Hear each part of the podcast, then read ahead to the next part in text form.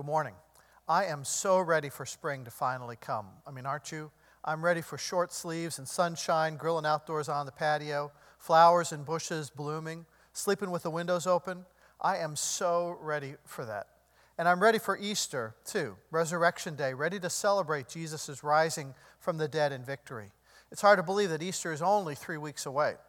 And in that brief window, we're going to do a mini series of messages called Crux. Crux is the Latin word that literally means cross. But in English, crux has come to mean the, the heart or the center of something, like the crux of the matter. The crux is the essence, the core. And so, the, so each of the messages in this mini series will look at a particular ancient word that helps us understand what is at the heart, the center, the core of what it means to be a follower of Jesus Christ. And today's word is Kyrie, which means Lord. It's one of the most common titles people gave to Jesus in the Gospels. 108 times he is called Kyrie, Lord. Jesus also used that word in his parables, where Kyrie is often translated as master. But Jesus also used the word Kyrie to talk about himself, like in our passage for this morning. Three verses from Jesus' teaching in what we now call the Sermon on the Mount. Matthew chapter 7, starting with verse 21.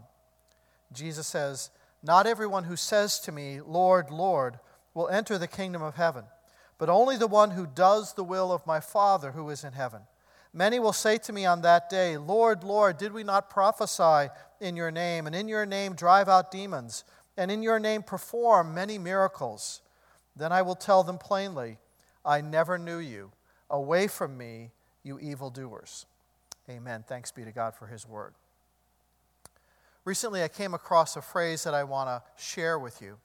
It was disruptive moment. Disruptive moment. I came across it in a book written by Gordon MacDonald where he uses the phrase to describe the way God works in people's lives, that, that often God comes to us most clearly through disruptive moments. A disruptive moment describes an event where your world kind of shifts Something happens, it's usually unexpected, but afterwards you realize your life is different. A disruptive moment is a sudden awareness that, that something has changed. You were going this way, and then all of a sudden now you're going this way. Your perspective on life, on yourself, your perspective on God, somehow it shifts, and you know you can't go back. Disruptive moments also happen not just to individuals, but also to cultures. A, a, good example of a disruptive moment would be like way back in the 16th century when Copernicus and Galileo came along with their new theories about how the sun was really the center of the solar system. Copernicus called it heliocentrism as opposed to geocentrism, helio meaning the sun and geo meaning the earth. That got everybody upset to us now, it seems foolish that people believe that the earth stood still and the planets and the stars, you know, revolved around us, but try to grasp how difficult it would have been for people to change their way of thinking about the structure of the whole universe. When, when they looked up at the stars and saw the movement of the heavens, they assumed that from their vantage point, it was the stars that were moving, not the earth beneath their feet. For them to believe that they were on this big ball of dirt that was actually spinning through space, that would require a totally radical mental shift from one center to another. It was very unsettling because it called into question other cherished beliefs. People started asking uncomfortable questions. If the earth isn't the center of the universe, as we've been told, then what else have we got wrong? The leaders of the Roman Catholic Church back then and the government, which in Italy at that time was the same thing, this upset their credibility and challenged their power.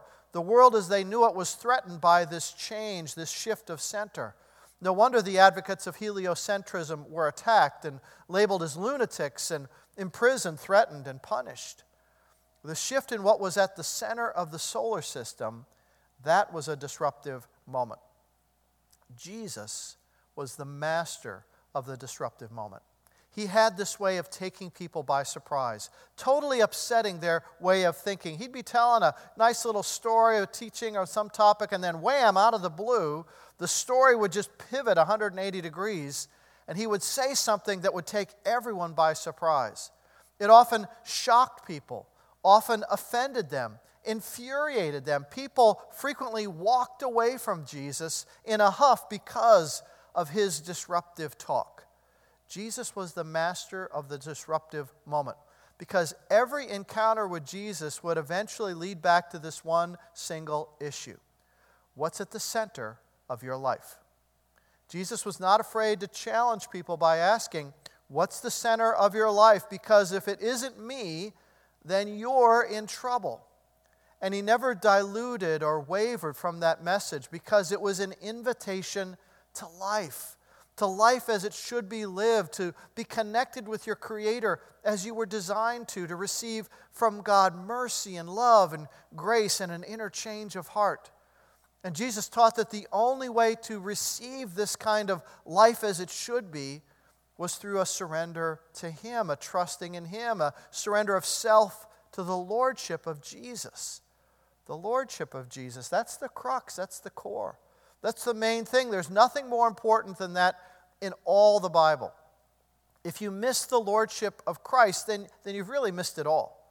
This morning's word, Kyrie, is the biblical Greek word we translate as Lord. It's an ancient root meaning that was with a, a, something to do with a sense of power or force or unlimited strength that was applied to people who had power of one kind of another a hero who saves, a, a king who rules, a general who commands, either through the force of their personality or the title or their position Kyrie was applied to those who exercised some type of superior authority over others.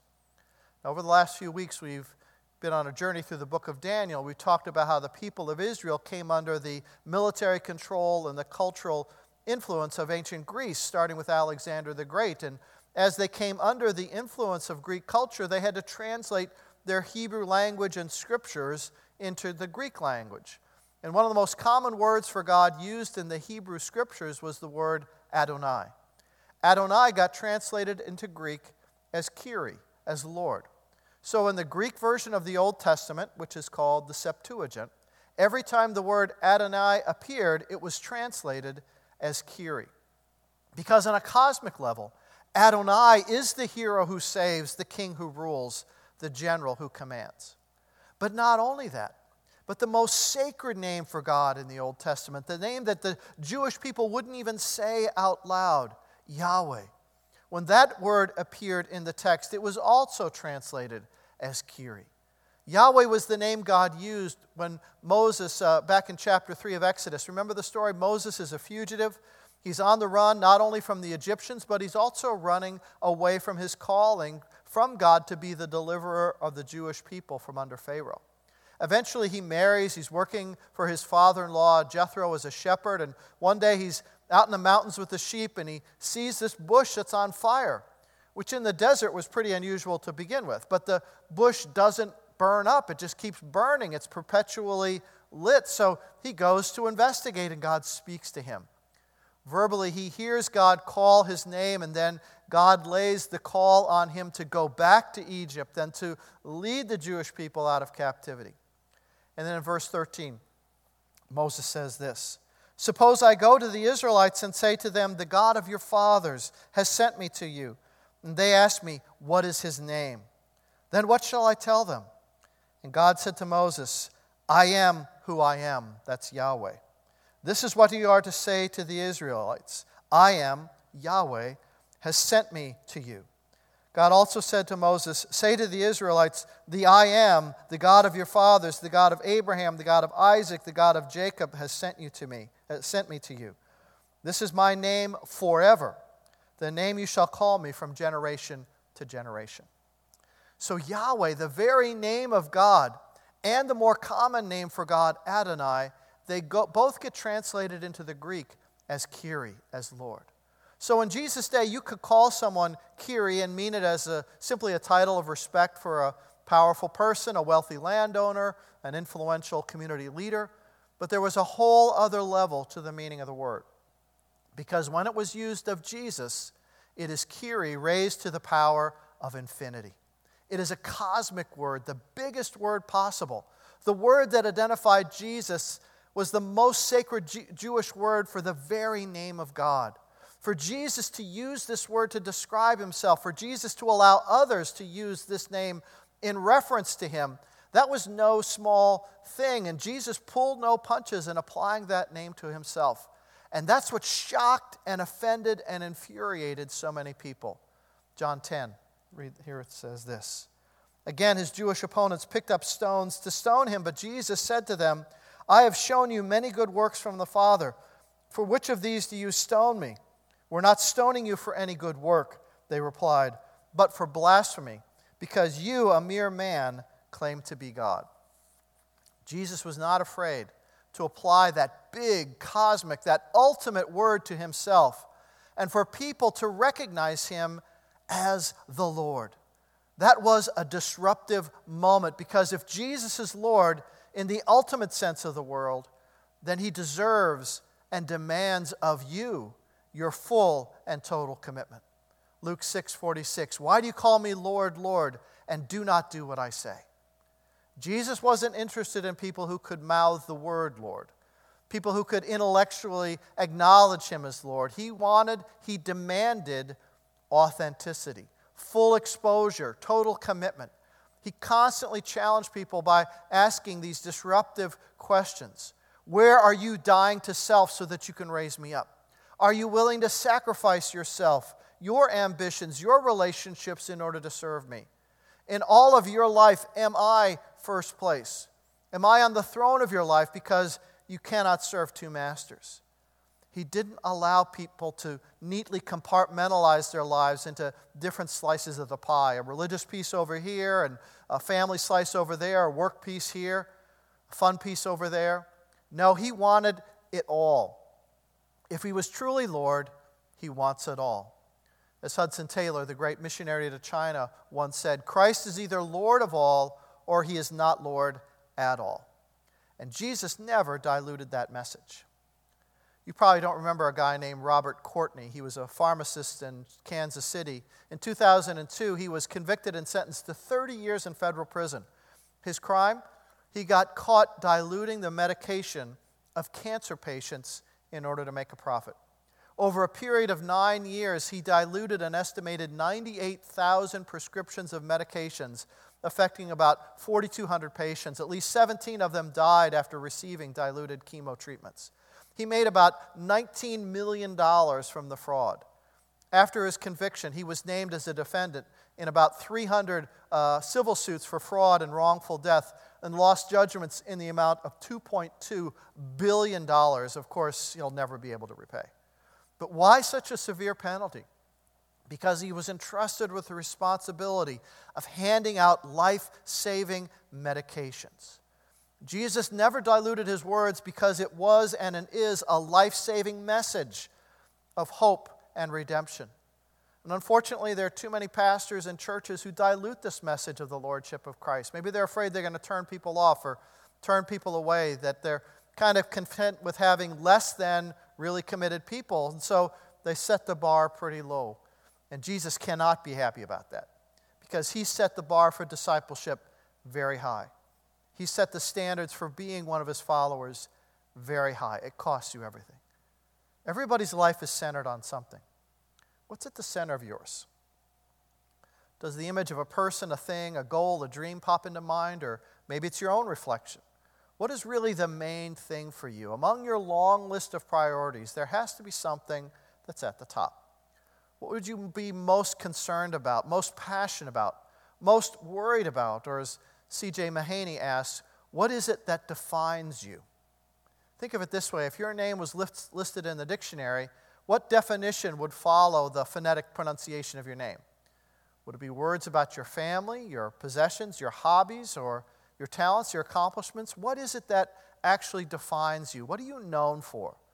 Maybe your life doesn't even have a single focus. Maybe you're chasing too many things. Maybe your inner self is constantly shifting to find, you know, the next thing, the current tra- trend, and you're just kind of zigzagging through life on which way to go, kind of like a squirrel running down from one side of the road to the other, not sure who you are, not sure what is the center of your life.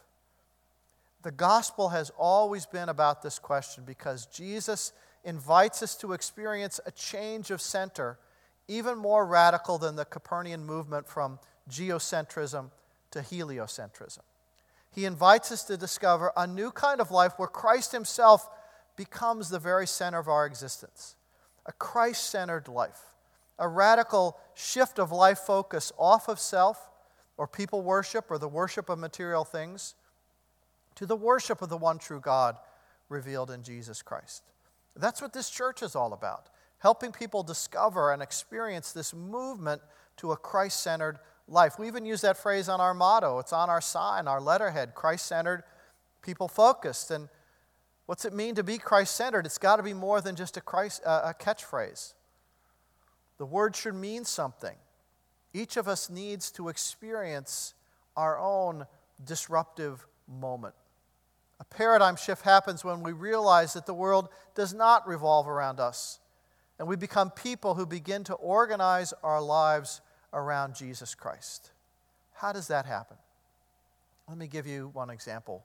Back in the 1930s, there was a guy named Whittaker Chambers. He was an American writer and a newspaper editor. He was also a spy for the Soviet Union. Eventually, he defected from communism and he became a very passionate Christian. And he wrote about his disruptive moment. It was the moment in his life when God broke through the hardness of his heart. It happened when he was holding his newborn daughter for the very first time. Let me read you what he wrote. My eyes came to rest on the delicate convolutions of her ear, those intricate, perfect little ears. The thought th- passed through my mind no, these ears were not created by any chance coming together of atoms in nature, which is the communist or secular view. They could only have been created by an immense design. The thought was involuntary and unwanted. I crowded it out of my mind, but I never wholly forgot, forgot it or the occasion. I did not know that at that moment the finger of God was first laid on my forehead.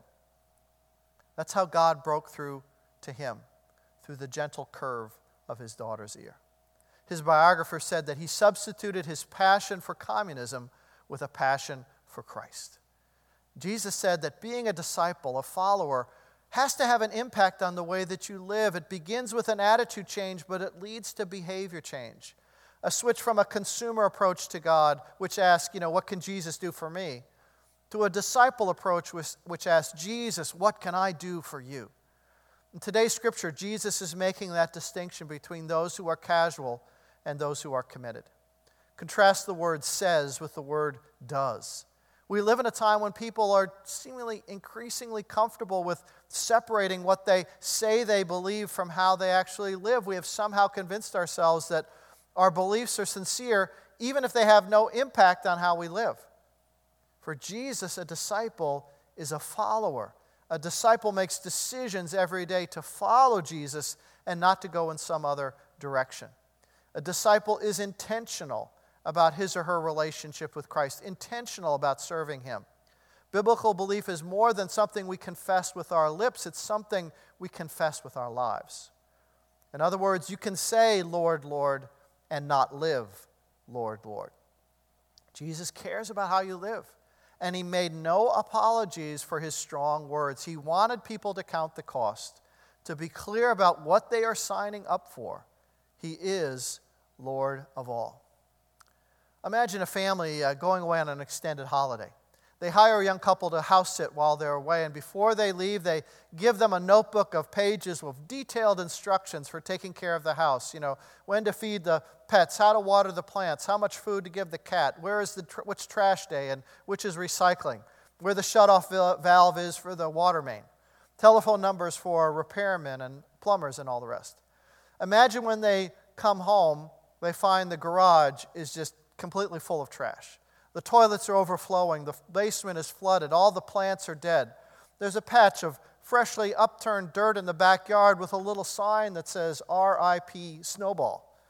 The house sitting couple says how much they enjoyed the instruction book. They read it every day, highlighted some of the parts, even committed to memory their favorite passages. If you were those homeowners, you would physically throw them out on their ear, tear up your check. For Jesus, it's what you do that counts. True faith leads to action. Let me share an email I received this week from Dick Griggs, who leads our involvement with the local prison ministry. See if this makes sense about faith and action and serving Christ in the way that we live. During a phone call from Chaplain Larry at the East uh, Jersey State Prison, he said, You have to hear this. As most of you know, PCNP is one of a privileged group of churches who are invited to worship with the men at the East Jersey State Prison. Most of the other churches are small congregations in the neighborhoods from which the inmates come. but one of those churches is not made up of folks with whom the prisoners would be familiar. It's a small Korean church in Monmouth County. At their last visit to EJSP, the pastor told Larry that the church was struggling financially, and he asked for prayer. Larry shared that prayer request with a few of the uh, prisoners. And a few days later, Larry got a call from the Korean pastor who said, The church secretary just called me into her office saying, You're not going to believe this. Her desk was covered with envelopes. Each one had just a few dollars in it. All the envelopes came from the guys in the prison. Incarcerated men get an allowance from the state, which is barely enough to cover the cost of their toiletries. Those who are lucky enough to have prison jobs get paid less than a dollar an hour. Does that make sense? Faith turns into action. My prayer is that our souls would awaken to that kind of relationship with Christ, where faith is more than just words, where the Lordship of Christ actually leads us to sacrifice something. Don't waste another day with a watered down, diluted faith. It's, it's, it's not worth it. Experience the life giving, soul satisfying relationship with Jesus as Lord. Let's pray. Jesus, we're so grateful that you couple mercy with the call to discipleship because none of us can do this perfectly. But Lord, our intention is to serve you. Our focus, our direction in life is to come closer to you, not move farther away. And we know, Lord, we do that through steps of obedience, steps of surrender. And if there's corners of our life, Lord, where we know we've not surrendered them to you, Lord, may you convict us of that this morning. If there are areas where we like to separate our faith out from who we are in different situations, Lord, would you convict us of that? Help us to be authentic disciples, authentic people, wholly integrating our faith into life, Lord, so that others would know to whom we belong. And it's you, Lord Jesus. In your name we pray. Amen.